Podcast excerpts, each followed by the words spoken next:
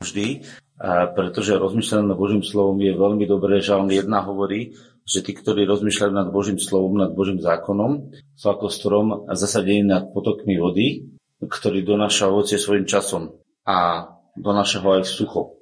A neviem, či si viete dostatočne hĺbky uvedomiť, ako je to, keď je sucho, ale myslím, že toto leto je dosť suché a na to, aby ste videli, že ako potom vlastne rastlinky, ktoré majú vyrast, nemôžu doniesť dostatočné ovocie alebo uh, vôbec vyvinúť sa. Máme na záhradke taký kôpor a moc však nepršalo. Ten, on sa nevyvinul, čo sa týka tých listočkov, skoro vôbec. Ledva doniesol nejaké semiačka svoje na rozmnoženie, ale je úplne taký zakrpatený oproti tomu, ako by mohol byť, keď bolo dosť vody. A tak je to aj s každým človekom, ktorý nerozmýšľa podľa Božieho slova, nie žije v Božom slove, ale žije vo svojom prirodzenom, spontánnom živote na základe okolností. Každý jeden človek, ktorý v živote žije na základe okolností a tie okolnosti ovplyvňujú jeho myslenie, a potom sa podoba takémuto, nazvem to kvopru, hej, ktorý vlastne je len vysušený, má trošku malinko listov a ledva prežíva. A v živote sa to proste deje, tak to je. A keby sa niekto na to pozrel, či tak nie je, tak nie, nemôžeme povedať, že to nie je. Tak to je. Ale Pán Ježiš nás nevolá do takéhoto prirodzeného života, ale do nadprirodzeného života, ktorý vlastne je trošku rozdielný práve od tohto, čo som teraz povedal, od tých okolností. Všimnite si, život pána Ježiša nebol, uh, nebol vlastne veľmi jednoduchý. Už keď sa narodil, ho chceli zabiť a dokonca celá vládna moc v tej dobe eh, Herodesova plus všetci tí ľudia, ktorí boli okolo, spolupracovali na jeho zabití. A to nie náhodnom, ale systematickom. A preto musel byť v Egypte, preto musel vlastne utiec. On sa ešte len narodil a už vlastne musel byť cez noc unesený, zobraný a zanesený do Egypta. Lebo inak by neprežil v tej krajine. Takže viete si predstaviť, že vôbec narodenie, ako bolo doprevádzané, hej? A potom, ako sa musel vrátiť jak bol jeho život celý postavený, tak vlastne zistíte, že e, život pána Ježiša, ktorý tu bol, e, bol plný e, pokusov o jeho zabitie, pokusov o jeho uväznenie, rôznych ohováraní, rôznych zlých vecí. Takže keby ste sa pozreli na pána Ježiša, na jeho život, na jeho podmienky, ktoré mal, tak ja si osobne myslím, že nikto z nás nemal tak zlé podmienky na život, ako on mal. Nemyslím si, že keď ste sa narodili, že vás chceli hneď zabiť a dokonca, že bol vydaný vládny zatýkač na to, aby vás zaverili s trestom smrti. Mali ste niekto takú situáciu? Myslím, že tuto nikto. Hej? A možno, že by ste museli naozaj hľadať. A potom e, ďalšia situácia. Toľko ohovárania, toľko intrik, o, čo o ňom bolo povedaných a toľko, ako je ohovárané meno Ježiš na zemi. Toľko, koľko sa používa. Počúvate, na čo sa používa meno Ježiš? Najviac na zemi. Nehovorme o kresťanoch, ktorí sú znovu zrodení. To je prekliatie. Oni s ním preklinajú. Keď si buchne ruku, Ježiš Maria. No keď chcete povedať, nechcete povedať tri bodky, nechcem také slovo povedať, lebo sa používajú ešte také inakšie slova, najmä chlapí ich používajú, ale aj ženy niekedy sa prekonávajú. Mali sme jednu takú ženu v práci, ktorá prekonala všetkých chlapov. Keď chlapi nadávali škaredo, tak každý chlap pri nej zbledol závisťou, keď ona začala a pustila svoj slovník, to ste ešte nepočuli, takže preto hovorím, že aj ženy niektoré dokážu prekonať aj najhrubších chlapov. A teraz si zoberte, že ľudia používajú slovo uh, Ježiš ako nadávku, ako prekliatie, ale zároveň aj ako udiv, čiže proste ho zneužívajú. Takže niektoré meno na svete, ľudia, niektoré meno na svete, není tak zneužité ako meno Ježiš. Všimli ste si to? Je to tak, či je? Takže pozrite sa. Narodil sa, chceli ho zabiť. Intriky proti nemu boli. Jeho meno bolo potupované, ohovárané. Každý si chceme chrániť svoje meno. A zoberte si, koľko zlá na neho. A keď toto všetko teraz popisujem, tak vám to popisujem len preto, aby ste videli a aby sme spoločne videli, že pán Ježiš nemal vôbec dobré podmienky. Ale vôbec. On sa narodil v správny čas, ale nenarodil sa do dobrých podmienok. Nenarodil sa do dokonalého sveta. Nenarodil sa do sveta, kde bol dostatok, kde bolo všetko dobré. Narodil sa do sveta, ktorý bol v kolapse. Prečo? Aby sa stal spasením záchranu tohto sveta. A presne preto, že on bol naplnený Božím slovom, pretože on vlastne e, sám bol Božie slovo. Viete, ale z jednej pozície bol sám Božie slovo, ale z druhej strany ako človek, on musel to všetko rozumieť, on to všetko musel chápať. Čiže nie len, že bol sám Božím slovom, ale zároveň bol aj naplnením Božieho slova a bol sám naplnený Božím slovom. Takže u neho sa také tri veci spájali. On bol Božím slovom, to znamená niečo, hej, neznamená, že bol chudiacou Bibliou, to znamená, že on bol tým, čo Boh povedal, on bol tých, čo Boh vyjadril. Zároveň to znamená, že bol naplnením celého Božieho slova a zároveň to znamená, že on sám bol plný všetkých tých Božích pravd. A presne preto, že toto v jeho živote bolo, a že podľa tohto jednal a správal sa, tak aj v tom najsuchšom období, aj v tej ťažkej situácii, ktorej sa narodil, bol vždy zeleným stromom, ktorý donášal ovocie. A toto je veľmi dôležité vedieť, že takto žil Pán Ježiš. Súhlasíme, vieme sa na tom zhodnúť? Vieme povedať áno? Amen? No ak vy ste životom Ježiša Krista a my sme životom Ježiša Krista, ako to má byť s našim životom? Ak on je hlava a ty si telo, tak to musí byť rovnako. Dokonca slovko podobne je ešte slabé slovo. Tam je malo byť slovko nie podobne a je to dobré, že podobne, lebo sme len obmedzení ľudia, ale malo by to byť rovnako. Vôľa Božia je, aby ten život, ktorý je v hlave, bol aj v tele. A tu je problém v našom pochopení, v našom obmedzení. A pozrite sa, čo pán Ježiš povedal. Prečítame jedno miesto, Matúš 6, 33 a 34 prečítame. Ale hlavne budem teraz rozprávať v 34. verši. Tak mi to ale hľadajte najskôr kráľovstvo Božie a jeho spravodlivosť a to všetko vám bude pridané. Teda nestarajte sa o zajtrajší deň, lebo zajtrajší deň sa bude starať o svoje veci. Dosť má deň na svojom trápení. Inými slovami, tu nie je napísané, že nezaujímajte sa o veci. Tu je, keby ste išli doslovne o, o tom, čo je tam napísané, tak nebuďte ustarostení, nebuďte s tým utrápení, zamyslení. A, a čo je tu napísané? Zajtrajší deň. To znamená toho, ako to bude. Lebo my v našom živote pod okolnostiami, ktoré sa udiali, ktoré sa dneska dejú a ktoré sa budú diať v budúcnosti, my sme vlastne pod tými okolnostiami každý deň. A je prirodzené, a tak je postavený ľudský mozog. Že ľudský mozog sa snaží o záchranu e, nášho organizmu. Pozrite sa, e, keď ideme, keď ideme e, do nejakého nebezpečenstva. Nielen, že naše oči sa zbystria, ale aj naše telo vylúči určité hormóny, ktoré e, nás držia v kondícii. Je to proste postavené tak, mozog je uh, zvláštny orgán, ktorý sa stará o našu záchranu. Volá sa, volá sa tomu zákon zachovania života. My sa staráme o to, aby sme prežili. Pozrite sa, keď idete, uh, keď idete do nejakých uh, do nejakých okolností nepriaznivých, vždycky uh, sa mozog stará o to, aby ste prežili. A keď máte ísť vykonať niečo uh, neprimerané vášmu stavu, tak kde si niekde pozadí vám hovorí uh, mozog nerob to, nerob to, nerob to. Je tak? Už ste niekedy išli skočiť z nejakej výšky, kde sa to bolo neprirodzené z vašej výšky vyššie, ako by sa to zdalo?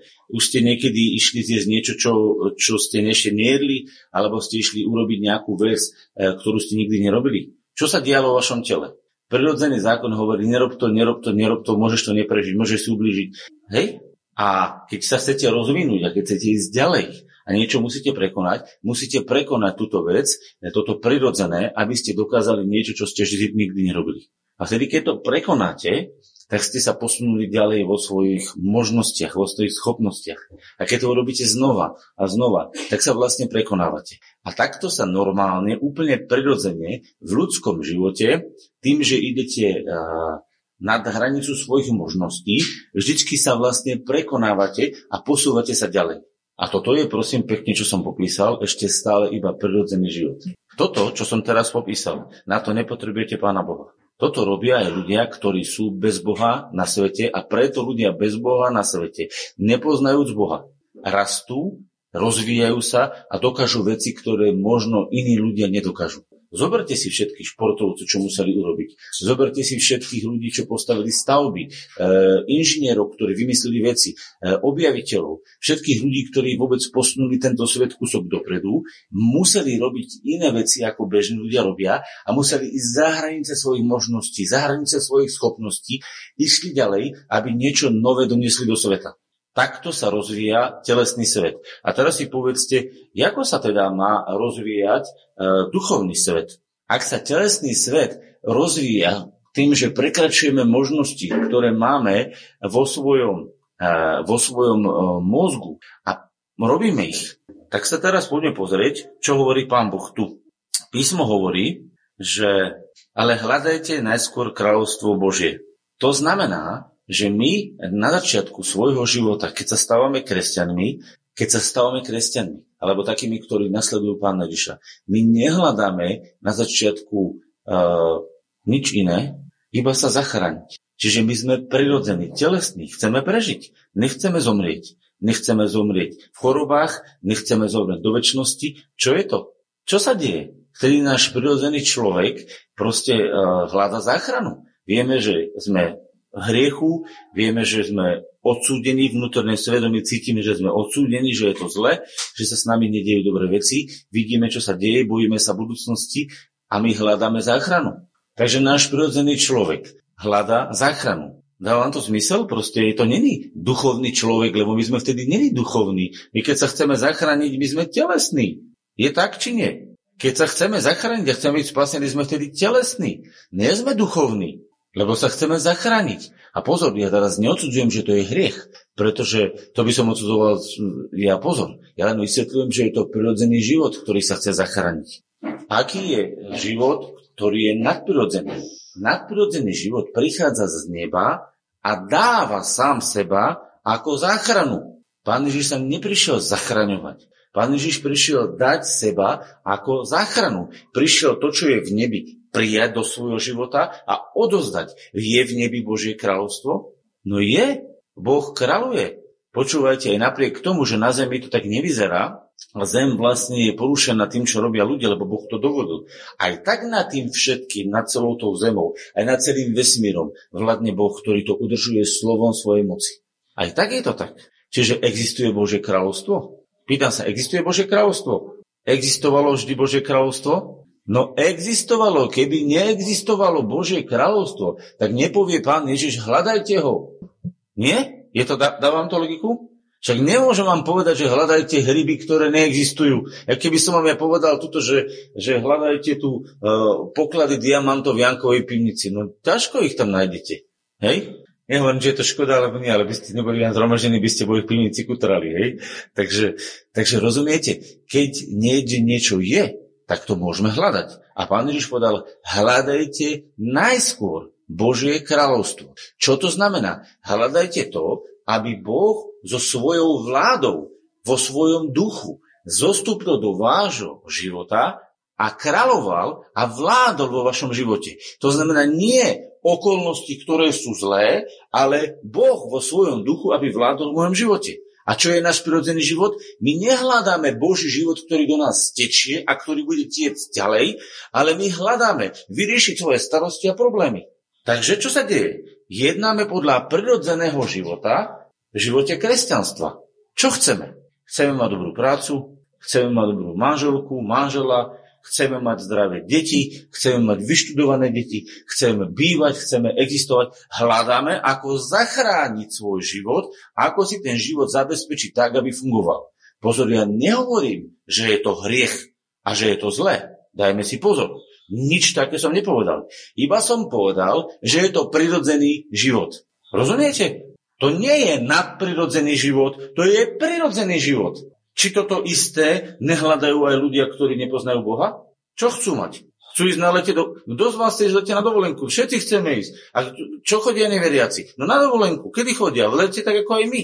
Čo chcú mať? Vyštudované deti. Chcete mať vyštudované deti? Čo chcú mať? Zdravé deti. Čo chcú mať? Dobrú rodinu. Chcú mať úspech. Čo iné?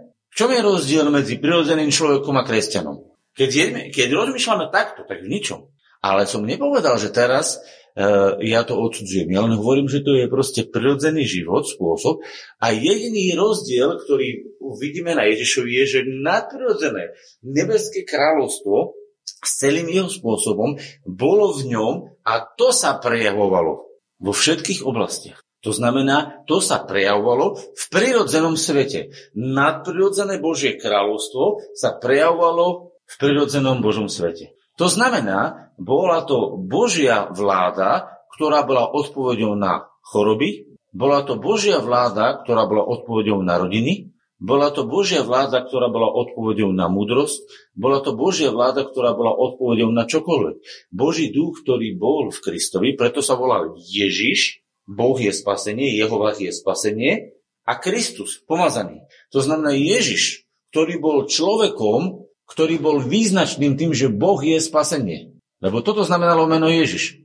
Tak tento človek bol naplnený duchom, čiže pomazaný, aby bol schopný odovzdať život, ktorý je v Bohu tomuto svetu. Chápete? Čom sa za, o čo sa zaoberal pán Ježiš? O to, aby vo svojom živote odovzdával nadprirodzený Boží život, ktorý dostal do svojho tela, aby ho cez toto telo odovzdal ľuďom, ktorí neboli schopní Boha počuť, ktorí neboli schopní Boha vidieť, ktorí nemali s Bohom vzťah, pretože boli ponorení v bolestiach a trápení tohto sveta spojeného s hriechom. Presne preto, že boli ľudia zatopení v hriechu, presne preto, že boli ľudia potopení v zle, neboli schopní Boha počuť. Mali uši, ale nepočuli. Mali oši, ale nevideli. Mali srdce, ale necítili. Nie, že by necítili sa vzájomne, ale necítili Boha. A tak prišiel Boh do ľudského tela, aby sa sám podelil s ľuďmi o čo? O svoje prikázania, o svoje zákazy a príkazy. To mali aj predtým. O svoj život. Ježiš prišiel a hovorí, že on je život. On prišiel preto, aby život, ktorý je v ňom, odovzdal do nás aby sa vlastne namnožil. Teraz je otázka, že čo my vlastne hľadáme v živote. Ja nehovorím, že keď hľadáme veci, ktoré musíme v tomto živote urobiť, že sme urobili hriech. Je jasné, že keď niekto študuje, nech študovať, keď niekto chodí do práce, nechodí do práce, keď niekto buduje rodinu, stáva záhradku, stáva dom, je to všetko v poriadku. To nie sú zlé veci. Ja len hovorím, že sú to prirodzené veci. A tá vynimočnosť alebo ten zázrak sa deje vtedy, keď my dovolíme Duchu Svetému, aby do nášho života prenikol, aby náš život naplnil a vniesol nebeské veci do našich zemských vecí. Vtedy sa deje zázrak nového života. A to je vlastne to, že hľadáme Božie kráľovstvo, čiže Boh kráľuje v našom živote a hľadáme Jeho spravodlivosť. To znamená Jeho prejavy v tomto prirodzenom živote pretože v tomto prirodzenom živote je vtláčané pod vplyvom iného ducha mnoho negatívnych vecí. Niekto sa stará o to, aby sme mali choroby, niekto sa stará o to, aby sme mali nahnevanú mysel, aby sme boli nervózni, aby sme boli nespokojní, aby sme stále sa trápili nad tým, čo nemáme. Niekto vnáša do tohto života a volá sa protivník, nepriateľ Boží, ktorý vnáša do života človeka, čo má? Každý dáva iba z toho, čo má. Takže peklo vnáša peklo. Dneska som videl reklamu, tu keď sme išli billboard, že hell activity. To sa dáva na ten, to je akože ten, e, ten energický nápoj. Ľudia si predstavujú energický nápoj. Pekelná aktivita. Preklade. Hell activity je pekelná aktivita. Ak dobre rozumiem po anglicky, je tak, Katka? Hell activity. Hell zdvomilo, pekelná aktivita. Nápoj, pekelná aktivita. A ľudia pijú pekelnú aktivitu sa zasmejete, teraz nerobím prosím pekne antireklamu e, drinkom, hej? Nerobím. Ja vysvetľujem význam, čo ľudia pijú. Pijú tri čiarky, 666, aj neviem, čo všetko pijú, aby mali aktivitu z pekla. A dokonca sa hovorí, že z pekla šťastie, že? Je taká rozprávka. Je. Ja nechcem z pekla šťastie. Ja chcem z neba šťastie. Ja si vyberám, čo chcem, nie? Ja nebudem piť pekelnú aktivitu, ja budem piť nebeskú aktivitu. Namiesto, aby som si zobral pekelnú aktivitu, zoberiem si nebeskú aktivitu, veď ja si musím vybrať, čo chcem. Takže musíme si povedať, že naozaj sa niekto intenzívne stará o to, aby do nášho života nafiltroval, natlačil pekelnú aktivitu. Veci, ktoré sú nesprávne. Pekelná aktivita sú choroby, pekelná aktivita je hriech, pekelná aktivita sú nevysporiadané vzťahy, pekelná aktivita je chudoba, pekelná aktivita je všetky zlé veci, aké na svete existujú.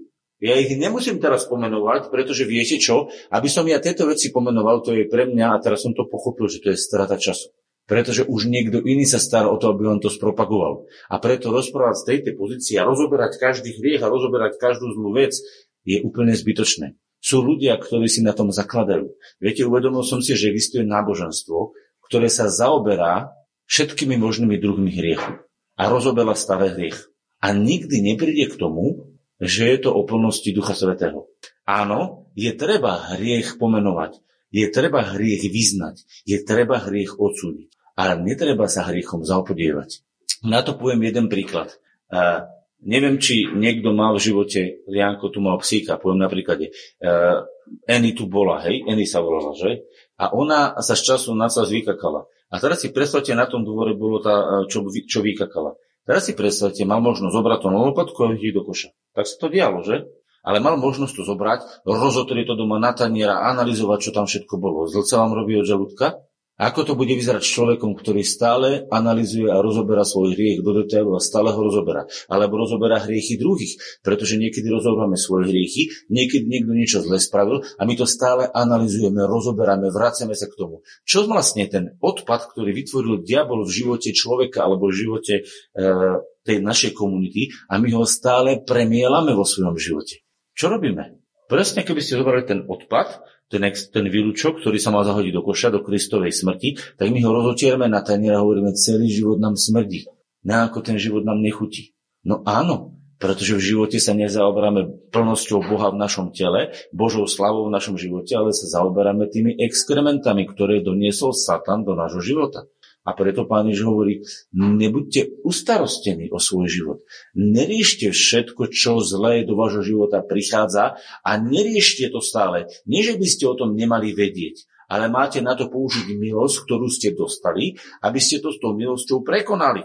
Dostali každý z nás, ktorí sme prežili odpustených hriechov. Sme dostali odpustených hriechov ako dar. Je to dar? A skončilo to tam? Či písmo hovorí, že tí, ktorí mali odpustené hriechy a dostali odpustenie svojich hriechov, spolu s odpusteným hriechom dostávajú ešte jeden dar. A ten dar sa volá dar Ducha Svetého. Je tak, či nie? A každý jeden, ktorý dostal Ducha Svetého, by mal prežiť aj naplnenie Duchom Svetým, pretože to je naplnenie. Dostať dar a prežiť plnosť Ducha Svetého alebo krz Duchu Svetom sú dve veci. Takže mali by sme sa modliť za to, aby sme nielen mali odpustené hriechy, a prijali Ducha Svetého, ale prežili aj naplnenie Duchom Svetým. To je, za čo by sme sa mali modliť v našom živote a mali by sme o to stáť, pretože dneska sa kresťanstvo žiaľ dostalo len do pozície riešenia odpustenia hriechov. A potom sa čudujeme, e, a to teraz nehovorím a nikoho nesúdim, ja vám aj poviem, prečo nikoho nesúdim. Lebo hneď po tejto kapitole, čo sme dočítali, je napísané, pozrite sa, ako tá kapitola ide. Teda nestarajte sa o zajtrajší deň, Čiže nebuďte ustarostení o to, čo všetko príde, lebo zajtrajší deň sa bude starať o svoje veci. Ako keby to deň mohol vyriešiť. Nie, tým chcel vlastne Pán Ježiš povedať, že Boh, ktorý na tým ňom vládne, on bude riešiť veci. Lebo deň ako taký nedokáže vyriešiť nič. Môže deň niečo vyriešiť?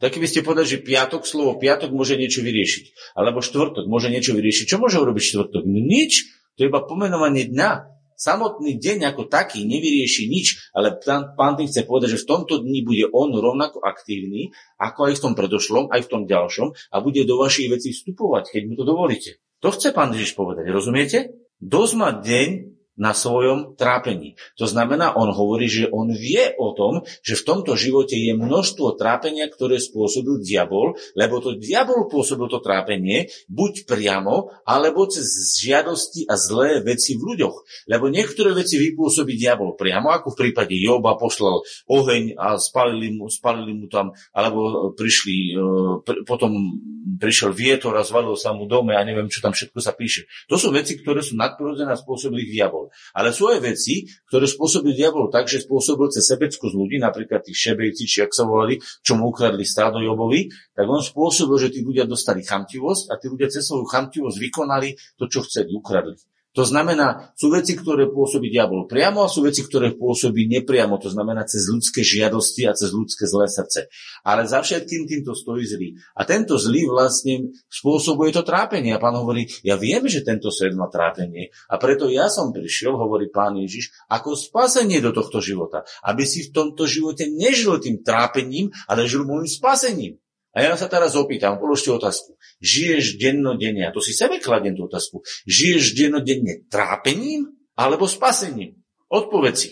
Čím každý deň žiješ? S čím stávaš? S čím si uvíhaš? S trápením, ktoré ti je na každý deň naložené? Alebo so spasením, ktoré ti je na každý deň naložené? Ty si vyber. Pretože trápenie ti je naložené, či chceš, či nechceš. Na to sa ťa nikto nepýta. Ľudia, nikto sa vás nepýta na to. Keď stávate a bolia vás kríže z postel, nikto sa vás nepýta na to, či vás kríže boli alebo nebolia. Či máte ekonomický dostatok, nedostatok, nikto sa vás na to nepýta. S tým proste dostávame to na tanieri každý deň, pretože Satan dávkuje svoje dávky na každý deň bez ohľadu na to, či my chceme alebo nechceme. Jeho to nezaujíma. On si ide po svojom. Je tak? A čo prišiel teda Ježiš spraviť? Prišiel ako spasenie, aby nás tohto zachránil. A my čo urobíme? My odmietame počúvať Ježiša, rozmýšľať o tom, čo hovorí, čo on myslí, nemáme čas na to, ale riešime to, čo nám narožil Satan. No opýtam sa, čo je to, mudré či bláznivé? Viete, keď náš život bude celý o tom, že sme sa stále riešili všetky trápenia, ktoré sú okolo nás, raz náš život bude vyhodnotený ako bláznivý. Pretože my sme vlastne svoj život nevenovali Bohu, ale venovali diablovi. Si počkaj, ako ja som nevenoval svoj život diablovi. Keď sa venuješ len trápeniu a problémom, namiesto toho, aby si žil s Ježišom a tešil sa z jeho spasenia, tak komu si venoval svoj život? Chápete, veď ten život je dar a ja ho môžem investovať do tých trápení a do tých problémov a tam môžem žiť a tam ho môžem investovať, alebo ho môžem investovať Ježišovi, jeho spaseniu, prijať jeho spasenie, si jeho spasenie, porozprávať sa s ním a teraz tu prichádzame do druhej veci. Prečo kresťania, ktorí všetci povedia, áno, ja chcem spasenie. Keď sa vás dneska opýtam, zvidnite ruku, kto chcete Bože spasenie prežívať. Viete, niektorí sa dobudili, všetci, a tak mi povedzte, ako ho prežívate. Rozumiete? To nie je o to, že spasenie máme ako... My si berieme, my si predstavujeme, a to je presne, som rád, že to povedala, my si predstavujeme spasenie ako balíček toho, že dostaneme v budúcnosti väčší život. Ľudia, ale toto nie je spasenie. To iba je čas tej záchrany. To by ste vlastne povedali, že stačí si povedať jednu vetu, Pane, odpustí moje hriechy, Pán odpustí, potom celý život tu budeme žiť peklo a potom takto cvakne a pôjdeme žiť nebo. To by bol pekný kolaps. To by bola pekný, pekný podvod. A ja si myslím, že diabol sa snaží presne o toto. Aby sme takémuto podvodu uverili, aby sme si mysleli, že keď my povieme nejakú jednu vetu, že Pane, odpustí mi naše hriechy, mu na odpustí, potom celých 40, 50, 60, 70 rokov, koľko ktorému ostane, lebo každý sa niekedy niekedy obráti, budeme tu žiť peklo a potom zrazu sa prepneme a budeme žiť nebo. Toto je podvod. Podvod, ktorý sa volá náboženstvo. Žijete prirodzený život, do toho hovoríte, Pane, odpustí mi, Pane, odpustí mi a vždy prídete a znova, Pane, odpustí mi a každý deň, Pane, odpustí mi a do kolečka vždy prídete, odpustí mi, Pane. Náboženstvo chce toto, aby ste sa stali, že Pane, odpustí môj hriech, teraz prežijem odpustenie, potom hreším, žijem hriechu, žijem v trápení, žijem starostiami, žijem problémami, žijem bolestiami. Každý deň, čo mi naloží diabol, týmto žijem. Vždycky na večer poviem, pani, odpustí mi a na druhý deň zase žijem trápením, zase problémy, zase večer poviem, pani, odpustí mi a znova do kolečka. Toto isté, každý deň, deň za dňom, deň za dňom. A na konci príde deň, kedy povie koniec tvojho života a my povieme, hú, som nanosil toho scény, slama, blata, do neba som to doniesol, tam príde oheň, zhorí to, ostane z toho popolček a pán sa opýta, a čo si žil so mnou? Čo si doniesol do môjho kráľovstva? A ty povieš, no seno, slámu, drevo, čo? Starosti sveta? A pán povie, no tak tu máš z toho výsledok, kúsok popola. A my povieme, a to čo bolo za život? A pán povie, no vedia, ja sa celý čas pýtam, čo to bolo za život. To bol podvod, nie život. Chápete? A o toto sa stará diabol. To je jeho robota aby ti naložil na každý deň trápenia, lebo dosť má deň na každom trápení. Keby ho nemal, tak pán povie, z času na čas príde trápenie, ale pán hovorí, dosť má deň na svojom trápení. Viete, čo to znamená? Viete, čo tu pán povedal? Že ten deň má strašne veľa toho. Deň má plno trápenia. Je tak, či nie? Ak má deň plno trápenia, tak musí mať nadprirodzený, že na deň plno spasenia. Lebo na každé trápenie je Božie spasenie. Inak by nemusel Ježiš prísť. Na každé jedno trápenie je Ježiš odpovedel ako tvoje spasenie. Ak má deň plnosť trápenia, musí mať deň aj plnosť spasenia. Je otázka, či na ňu hľadíš. A toto je už otázka nie toho, čo Boh nachystal, ale o to, kde sa ty otočíš, kde ty svoje srdce nasmeruješ. A prosím pekne, to je tvoje rozhodnutie. A na tomto rozhodnutí, a na tomto rozhodnutí môže Boh stavať. Ako je to so spasením? Keď prvýkrát prichádzame odpustených hriechov, na čo čaká Boh? Na to, pokiaľ sa ten človek už konečne rozhodne a povie, ja už toho mám dosť toho satanovho trápenia a ja chcem odpustenie a chcem nový život. A na to čaká Boh. A keď človek si jednoducho dňa pod jeho milosťou, lebo Boh na neho pôsobí a vplýva svoju lásku. Keď už to jedného raz človek tomu doklapne, lebo duch ho ťaha. A keď už mu to raz doklapne, a on povie, pane, odpusti mi. No tak mu Boh odpustí. A pane, zachráň Tak ho Boh zachráň. Toto robí Boh. Na koho čakal Boh? Na seba či na nás? Na koho Boh čaká s plnosťou Ducha Svetého? Na seba či na nás? Na nás. Kedy sa otvoríme, niekto povie, ja sa otváram, ja sa otváram. Ale viete čo, my sa otvárame a robíme niekedy veci svojím spôsobom. My keď chceme s Bohom spolupracovať, tak musíme hľadať Jeho kráľovstvo, Jeho spôsoby, Jeho prejavy, Jeho cesty. Nie svojemu tam tlačať. Ja prídem do neba a poviem, Bože, takto, takto, takto, takto a čakám, že Boh to bude robiť. A predstav, ty si nereaguje. Pretože mňa naučí sa tam so svojím trápením nejaké postupy. Naučí ma nejaké veci. Ja sa to naučím a potom to, čo mňa naučil diabol, ja prídem učiť Boha, aby to tak robil. Má to zmysel? A preto my si namyslíme svoje veci, ktoré nám namyslel neboh, ale nepriateľ. A potom ich do neba ideme prezentovať, modlíme sa, modlíme sa, Bohu to stále rozprávame, riešime to, stále to hovoríme. A čo sa stane? No nič sa nestane. A hovoríme, Boh je hluchý. No není hluchý, ale čo má povedať? On je rád, ja vám niečo prezradím. On je rád, že s ním rozprávate. Najviac Boha na tom, keď sa modlíme, nezmyslí. A my sa veľakrát modlíme, nezmyslí. Najviac Boha na tom teší v tých nezmysloch, to, že s ním rozprávaš.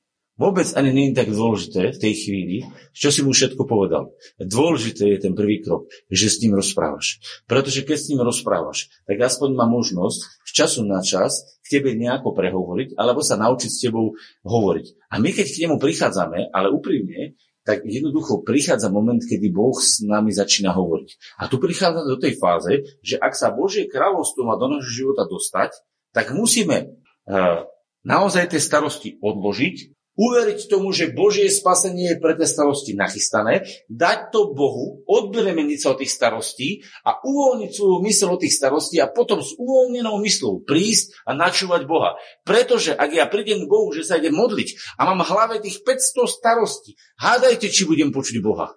Nič nebudem počuť. Viete prečo? Pretože ja mám plnú hlavu toho, čo mi naložil diabol. A Boh nemôže do toho diablového chodiť a tam sa v tom so mnou baviť. On povie, toto daj preč, toto daj preč. Ak budem počuť Boha, tak iba v tom, že toto vyhoď, toto vyhoď, toto vyriešim, toto vyriešim. A my sa zrazu zistujeme, že Boh nám vyrieši bývanie, že Boh nám vyrieši úver, že Boh nám vyrieši zdravie, že Boh nám toto a toto vyrieši, tak keď my to začíname zisťovať a to všetko Bohu dávame, tak vlastne realizujeme Božie slovo, že zahadzujeme to, čo nám dáva diabol, vyhadzujeme to a príjmame Božie spasenie do toho. A v tej chvíli začíname dostávať kondíciu, dostávame do, normálne život do svojho života, pretože spasenie prichádza do nášho trápenia. Rozumiete? A keď spasenie prichádza do nášho trápenia, tak dostávame normálne kondíciu a začíname žiť a zrazu povieme, wow, to je život. A ja vám hovorím, to je ešte len začiatok spasenia. Pretože život nie je len v tom, že my dostaneme to, čo máme mať vyriešené.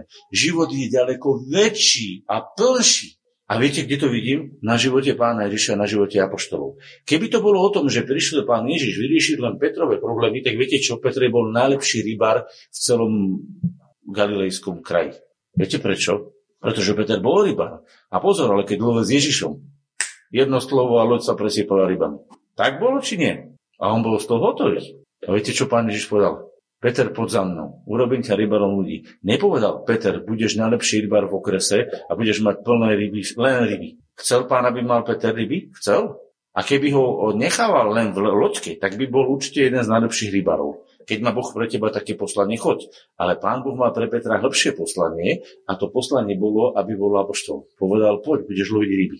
No a teraz Peter musel zistiť, že Boh sa bude starať o jeho potreby a že on mu dáva odpoveď, to nie je nadprirodzený život jeho života. To znamená, Peter, namiesto toho, aby rovil len ryby, nehovorím, že Peter nerobil v živote ešte ryby, robil, neviem, čo všetko robil, ale Peter kriesil mŕtvych.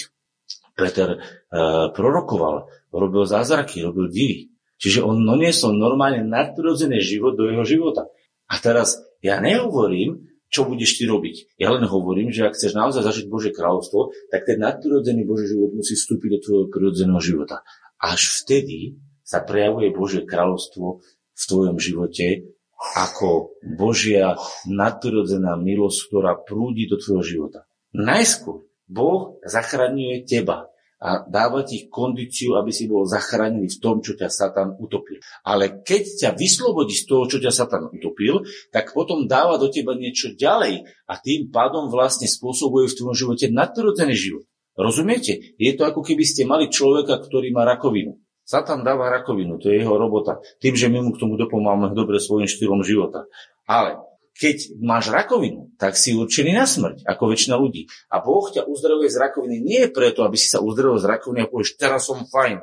A čo? A znova obetujem svoj život tomu zlému štýlu, ktorý znova tú rakovinu spôsobil? Nie v tej chvíli si dostal nový život, aby si ten život použil na Božiu slávu. To znamená, náš život nie je len o to, aby sme boli uzdravení z našich riechov, z našich vzťahov, z našich peňaženiek, z našeho zla. Náš život nie je len o tom. Náš život je o tom, aby Božie, Božie dobré, ktoré má Boh nachystané, vstúpilo do nášho života ako nadprirodzený život a prejavil sa v našom živote nadprirodzený život. Ale preto ty musíš o to stáť. Lenže čo je prirodzené? Prirodzené je to, že my chceme zachrániť z našich trablov z našich vecí, ktorých deň má plnosť. A to chceme a za to bojujeme každý deň. Je to tak? A myslíme si, že to je kresťanstvo. A ja vám hovorím, to je iba čiastočné kresťanstvo. To je iba nedospelé kresťanstvo. Pretože telesné nedospelé kresťanstvo bojuje len vyriešenie svojich trablov. Ale skutočne duchovné kresťanstvo, hlboké, znamená, že bojujete o to, aby plnosť ducha prúdila do vášho života a prejavoval sa vo vašom živote Boh. A teraz si musíme povedať, Chceme iba záchranu v našom živote, alebo chceme Božie kráľovstvo v našom živote. Lebo Boh ťa nezachránil preto, aby ťa len vy, obrazne teraz aby ťa len vyliečil z rakoviny, ale aby si potom zobral svoje ruky a mohol s nimi tvoriť. Teda nebuďte ustarostení len o to, ako vyriešite svoje trápenie, hovorí pán Ježiš. Nebuďte ustarostení o to, ale hľadajte Božiu vôľu do vášho života donesenú, ktorú ja vám ukážem, hovorí pán, a potom ju realizujte. A toto je jedna vec. Vy, mať vyriešené veci, mať ich na poriadku, musíme ich mať vyriešené. Ešte jednu vec vám poviem. Uh, ľudské srdce robí niečo. A to vám poviem, čo som objavil v živote a to nefunguje tak. Ľudia majú trable, majú dlhy, majú choroby, majú nevysporiadné vzťahy. A viete čo? Namiesto toho, aby si toto nehali vyriešiť, aby Boh do toho vstúpil a vyriešil to, tak oni z tohto chcú vyskočiť lebo im to je nepríjemné, utiec a stať sa misionármi, ktorí budú robiť úraz nepovedané v Afrike alebo niekde zázraky, budú prežívať nadprirodzenú moc Božu, lebo oni neprijali, že chcú Božie kráľovstvo do života. Oni chceli z tohto hnusného utiec a keďže chceli utiec, tak najlepším riešením sa im stalo stať sa misionárom skočiť na Božie kráľovstvo, lebo tam budú predsa božívať Bože zázraky a tam to bude paráda a toto nehajú zhniť. A ja hovorím, tak to nefunguje. Božie kráľovstvo a povolanie do misie není to, že utekáš zo svojich trablov zo svojich prúšvihov a zo svojich nevyriešených vecí v živote. To nie je povolanie do Božieho kráľovstva. Niektorí chcú povolanie do Božieho kráľovstva takýmto štýlom, že mám dosť tej svojej sprostej, prepašte to hovoriť, sprostej ženy, sprostého muža, ktorý mi leze na nervy a mám dosť tej svojej sprostej práce a mám dosť tých sprostých chorôb. Prepašte, tak sa hovorím. A mám toho plné zuby. Ja chcem byť misionárom a slúžiť Bohu a mať požehnanie, zázraky a divy, lebo mám plné zuby toho starého života. Toto nie je správny motiv. Toto nie je to, kedy ťa volá Boh do svojej služby. A niektorí si myslia, že Boh ich povolal do svojej služby presne týmto spôsobom. A ja hovorím, ak si takýmto spôsobom povolaný, tak nie si povolaný Bohom, ale ťa povoláva tvoja vlastná prirodzenosť. Sám si sa povolal do Božieho poslania. Nie Boh ťa povolal. Pretože ty chceš podľa základu zachovania prirodzeného života, mozgu, chceš vyskočiť z trablov a byť Božím služobníkom, len aby si nebol v trabloch. A ja ti hovorím, nevolá ťa Boh. To není Božie volanie. To je tvoje prirodzené, telesné, seba zachraňujúce volanie. Viete, čo musí človeka povolať? Keď človek prežije to, že je uzdravený zo svojich vecí, že Boh vstúpil do jeho života a že uzdravil v jeho vzťahoch, že uzdravil z jeho chorób, že uzdravil jeho finančných dlhov a vtedy pocítil Božú lásku, ktorá ho uzdravila a povie, Boh mňa uzdravil, On ma miluje, On ma zachránil, On je moje spasenie. Ja musím o tejto láske povedať aj druhým, aby oni boli zachránení. Vtedy tvojim životom nehýbe tvoja záchrana, lebo už si zachránený. Ale Božia láska, ktorá sa túži odovzdať cez teba druhým, a toto je Božie povolanie. Vtedy ťa volá Boh, pretože vtedy ťa hýbe láska a nie tvoja záchrana. Vtedy ťa nehýbe to, že si misionárom a že si Božím služebníkom, pretože v tvojom živote nevieš vydržať a prežiť ho. Ale hýbe ťa to, že ty si Bohom dotknutý a hlbokosťou lásky povolaný, aby si tú lásku rozšíril ďalej do iných rodín, do iných zdraví, do iných hypoték. Aby si ju tam doniesol. Vtedy tebou hýbe láska, nie seba záchrana. A tak mnohí ľudia, ktorí hovoria, že sú Bohom povolaní, nikdy neboli Bohom povolaní. Boli povolaní len sami sebou. A preto aj vyhoria v tom povolaní. A preto oni sami seba v tej službe hľadajú. Preto tí ľudia sa hľadajú v súkromnom živote a potom sa hľadajú aj v duchovnom živote. A hľadajú sa všade, pretože hľadajú sami seba. A hľadajú vyriešiť svoje problémy a nie Bože povolanie. Rozumiete? Preto toľko veľa bratov a sestier A pozor, ja sa znova vrátim k tomu slovu. Hneď, čo toto pán Ježiš dopovedal, povedal, nesúďte, aby ste neboli súdení. Pozor, ja nikoho nesúdim. Ja vysvetľujem, ako to je. Rozumiete? Nikoho si nedovolím odsúdiť tej veci. Ani nemám na to právo. Nesúďte, aby ste neboli súdení. Lebo akým súdom súdite, takým budete súdení. A akou mierou meriate, takou vám bude namerané. To znamená, keď hovorím o ľuďoch, ktorí takto žijú, ja ich neodsudzujem, ja im rozumiem. Ja len vysvetľujem, že o čo nám ide. A my keď sa postavíme do pozície, že Boh pustil spasenie do môjho života, do mojej peňaženky, do mojich vzťahov, do môjho zdravia, do všetkých vecí. Ak tam Boh pustil spasenie a zachránil teba a prežil si tam Božie spasenie, tak keď ťa naozaj prenikla Božia láska, tak potom si povieš pod vplyvom tejto Božej lásky. Pôjdem a poviem to aj druhým. Poviem to aj druhým. Ja sa vás pýtam, či sa budete hambiť kazať evanilium. Nebudete, budete na to hrdí. Viete, prečo sa kresťania hambia kazať evanilium? Lebo im nikdy nešlo o to, že rozširujú Božú lásku. Išli im len o ich vlastné prospech z toho všetkého. Prečo? Pretože keď mi išlo o môj prospech zachrániť sa, tak je o mňa ide predsa a keď mám skázať evanilium a povedať niekde, kde by som dostal facku za to, lebo sa mi niekto vysmeje, tak zase ide o mňa. Nie? Prvý raz išlo o mňa, zachránil som sa. Tak druhý raz ide tiež o mňa, tak sa zachránim, nepoviem nič. Prečo by som mal hovoriť čokoľvek? Pretože vždy ide len o mňa, o môj prospech, o moju záchranu, nie? Tak ja nebudem hovoriť nič. Nikoho nepozvem do zhromaždenia, nikomu nepoviem nič, nikdy sa neprejavím. Prečo? Však budem mať pohodlie, ide o moju záchranu. A ja vám hovorím, to nie je o Božej láske. To je telesné, nezdravé. Ale keď Božie spasenie prenikne moju rodinu, prenikne môj život a Boh naozaj do môjho srdca naplňa ma svojim duchom, čiže svojou láskou, tak láska hovorí, Boh je dobrý ku mne bude maja dobrý k druhým.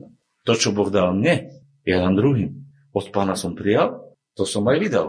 A prečo teda potrebujem plnosť ducha? No pretože keď prežijem krst duchu svetom, keď som naplnený duchom, tak čo potom? No z plnosti môžem hovoriť. A keď niekto nemá úplnú plnosť, má iba čiastočne, no tak do tej miery, do akej je plný, do takej miery môže odozdávať. Koľko si prijal, koľko dozdávaš. Nemôžete povedať, že keď som není plný Ducha Svetého, že nemôžem nič robiť.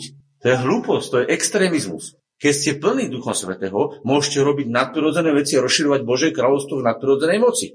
A keď ste není, tak v tej miere, do akej ste prijali Ducha Svetého, do akej miery ste sa nechali Bohom uh, pre, preplniť, do takej miery môžete slúžiť. To znamená, niektorí neslúžia vôbec, niektorí slúžia čiastočne, niektorí slúžia viacej a niektorí slúžia veľmi veľa. Prečo? No pretože do miery, do akej ťa naplnil Boh, do akej si schopný slúžiť. Ak si naplnený duchom a plnosť lásky tebou prúdi, tak v plnosti lásky odozdávaš každému, kto príde. Ak si naplnený sebou a seba zachranou, tak nezachraňuješ druhých, ale zachraňuješ seba. Chodíme do zhromaždenia, chodíme e, e, po ulici zachraňujúc seba a teraz si dneska povedz otázku. A pozor, ja to neodsudzujem, aby ste len pochopili. Dneska si prišiel do zhromaždenia zachrániť seba alebo doniesť spasenie. Ak povieš, že si prišiel zachrániť seba, tak znamená, že si stále v tom seba zachrňujúcom kresťanstve. Chápem, je to tak? Jeho plný svet. Ale veľmi málo je takých, ktorí sú zachraňovateľmi. To znamená, donášajú spasenie, lebo ho prijali. A viete, čo hovorí pán? Hľadajte najskôr Božie kráľovstvo. To znamená, hľadajte to naplnenie Bohom, aby ste mohli potom to spasenie donášať druhým. Ale pozor, keď chcete prežiť naplnenie Bohom a keď chcete odozdávať Božie spasenie, nemôžete Bohu diktovať svoje vlastné nápady a svoje vlastné podmienky, ako to Boh bude robiť. Lebo vy hľadáte naplnenie od Neho, ale diktujete Bohu, ako to má robiť. To je ako keď máte pacienta, ktorý ho, ktorého boli žalúdok a príde za lekárom a povie, pán doktor, boli ma žalúdok, predpíšte mi tento a tento liek a dajte toto a toto. Urobte to. A ten lekár povie, tak počkajte, na čo ste prišli za mňou? Ste blbí alebo čo? Na čo ste za mnou prišli? Viete svoju diagnózu, viete, čo chcete, vy ma nepotrebujete. Vy len chcete, aby som vám vypísal pamfletik, aby ste dostali v lekárne lieky zadarmo. Tomu sa nehovorí, že idete k lekárovi. Tomu sa hovorí, že idete len zneužiť lekára. A teraz kresťania prichádzajú k Bohu so svojimi nápadmi, so svojimi telesnosťami, všetkými ich predostruktúle dal pečiatku Boha povedal Amen. Božia on sa bude uvoľňovať. No nebude. Ak chceš prežiť plnosť ducha, musíš sa s ním zosúľadiť. No musíš povedať, chcem tvoju plnosť ducha nie preto, aby som len zachránil svoje trable, ale chcem tvoju plnosť ducha preto, aby mohla vo mne prebývať, aby som tú lásku, ktorá v tebe je, mohol mať ja a odozdávať ju ďalej a množiť ju na tvoju slavu. Lebo to je hľadať Bože kráľovstvo. A tak si povedzte, čo vlastne v živote hľadáme. Každý jeden si povedz pre seba, čo hľadám. Hľadám len spasenie pre seba, pre svoje oblasti, alebo hľadám aj to, ako to spasenie dostať v plnosti a rozšíriť ho ďalej. A to už je, že začína v tebe pracovať Bože láska a vedieť ťa do misie. Toto sa ale udeje iba vtedy, v plnosti, v plnosti, keď si naplnený duchom. Keď si iba do čiastky naplnený duchom, iba do tretiny, tak iba do tretiny sa to deje. Keď ťa duch preplní a preteká, tak sa to deje v plnosti. Dáva vám to logiku? To je celkom jednoduché, že? A tak si musíme povedať, že čo vlastne my chceme. Či chceme to spasenie a žiť len to spasenie, aby sme boli zachránení z toho trápenia, ktoré na každý deň nám Satan nameral. Lebo pravda je taká, na každý deň nám Satan nameral dostatočné miery trápenia. A Boh nám nameral dostatočnú mieru spasenia. A to je pravda. To je úžasná správa. Počúvajte, keby existovalo len táto, je to krásna správa, pretože máme pohodový život. Ale ak je o to, to ešte o niečom viacej, tak my musíme chcieť aj to niečo viacej. Pretože predsa to by bolo len potom kázanie, že uverte v Ježiša, budete zachránení zo svojich trablov a problémov. A ono tak nie je. Ono to je tak, že Boh vás zachráni z vašich trablov a problémov. Ale ak chcete ísť ďalej, tak vás naplní Božím duchom, naplní vás Božou slavou a potom vy pôjdete do života a potom vám nastanú iné trable. Lebo v tej chvíli vstúpite do rozširovania Božieho kráľovstva a v tej chvíli nastanú úplne iné trable. Viete aké? V tej chvíli nastanú trable, že sa stanete nebezpečenstvom pre satanové kráľovstvo. A v tej chvíli ešte len začnú iné problémy. Nie také, ako ste mali predtým, ale nastanú iné. A ja sa teraz pýtam, budú problémy po celý život? No budú. Pozor, budú. Raz budeš mať trable, že budeš zachraňovať svoj život zo svojich riechov, zo svojich chorôb, zo svojich finančných dlhov, zo svojich problémov. A keď z tohto vyrastieš a pôjdeš do nového duchovného života, duch ťa naplní, potom ti nastanú iné trable, že ťa budú náboženskí ľudia prenasledovať, že pôjdeš si sektár, že si fanatik, že si blázon, že, že to preháňaš a budú nastanúť ti úplne iné trable, pretože deň má dosť na svojom trápení. Raz či druhý raz. Pokiaľ tu budeme na zemi, vždy budú trable. Je otázka, či budeme žiť trablami, alebo nie. Pretože ak si sa naučil v tejto veci vyťaziť a zistiť, že Boh je tvoje spasenie, tak sa potom naučíš, že Boh je aj v duchovnej službe tvojim spasením. Že tu je do spasenia, aj tu je do spasenia. Tu si riešil svoj život a tu sa staráš o Boží život na zemi. A rozširuješ Boží život na zemi. Tu máš dostatočné Božie spasenie, aj tu máš dostatočné Božie spasenie. A ja vám niečo poviem. Tí, ktorí nechcú vstúpiť do tohto, budú mať plnosť tohto. Tí, ktorí prejdú z tohto, budú mať plnosť tohto. A ja vám hovorím, do konca života budete mať plnosť trablov na každý deň. Tu alebo tu. Lenže tieto donesú len vyriešenie senoslamu. A tieto vám donesú Božú slavu do života. A vy si musíte vybrať, ktoré trable chcete. Do čoho chcete ísť. Buď do týchto, alebo do týchto. A môžete mať aj tieto, aj tieto. Môžete to mať prepojené. Ja vám nepoviem, v ktorej fáze ste. Ja vám hovorím, že dosť máte na svojom trápení. A dosť je Ježišovo spasenie na každý deň. Tu aj tu. Všimnite si to na živote Pavla. Keď bol náboženský, náboženský Pavol, mal trápenie? Jasné, veď on sa rozširoval synagógy, bojoval za židovský národ, bojoval za židovské veci. Viete, čo oni všetko riešili, tí židia? Boli utláčaní, museli riešiť svoje náboženstvo. Je tak?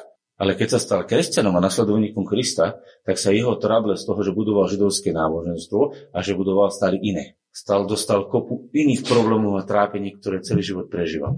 A na konci života povedal, povedal, bojoval som dobrý boj, beh som dobehol, ale dokonal.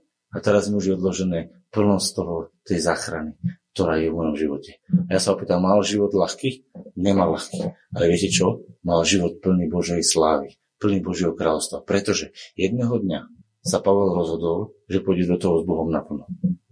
A že nechce vyriešiť len svoje trápenie fyzické, ale že chce vyriešiť plnosť Kristovho života vo svojom živote. A ja vás v tejto chvíli pozývam do toho, aby ste si povedali, čo chcete. Chcete vyriešiť len svoje trable? OK, ste na správnom mieste, Boh vám ich vyrieši. Boh vám ich vyrieši. Vám garantujem, že každý, kto k Bohu príde a bude hľadať vyriešenie tvojich trablov, nájde, nájde. Pretože kto hľadá, ten nájde. Kto klepe, tomu sa otvorí. Ale čo hľadáš, to nájdeš. Počúvaj dobre. Čo hľadáš, to nájdeš. Hľadáš vyriešenie svojich trablov, nájdeš ich u Boha. Hľadáš viac u Boha, nájdeš ho. Čo hľadáš, to nájdeš. Hľadajte a nájdete, klepte a otvorí sa vám. Lebo každý, kto prosí, berie. A každý, kto hľadá, nájde. Akurát, že na vyriešenie trablov je to jednoduchšie. Ale na nájdenie Božej vôle a nájdenie Božieho kráľovstva, to znamená poddať sa Božiemu nadprirodzenému životu. Raz je Božie spasenie na prirodzené veci a raz je Božie spasenie dostatočné na nadprirodzené veci. A malo by to v našom živote takto sa spojiť. To nemá byť, že jedno je zlé a druhé dobré. To má len byť z detského stavu prestám do duchovného, dozrelého Božieho muža alebo ženy. To je o tom, o raste. Najskôr dieťa, ktorý si vyrieši svoje veci, potom syn, ktorý sa stará a učí sa o tom, ako sa riešia veci tohto sveta a potom dospelý Boží muž alebo Boží človek, ktorý bojuje Božie boje. Vidíte ten výrod, ten prerod od svojich trablov až do Božích. A pozor, není to skokové, není to, že buď som tu, alebo buď som tu. Ak niekto povie, že ja som len tu a niekto povie, ja som len tu, tak ja mám o tom celkom veľkú pochybnosť. Tak sa totiž to nevie. Videli ste diecko, ktoré sa narodí a má kilo a potom zrazu má 27 kg, alebo 30, alebo 50, to je postupný rod. Poďme sa modliť.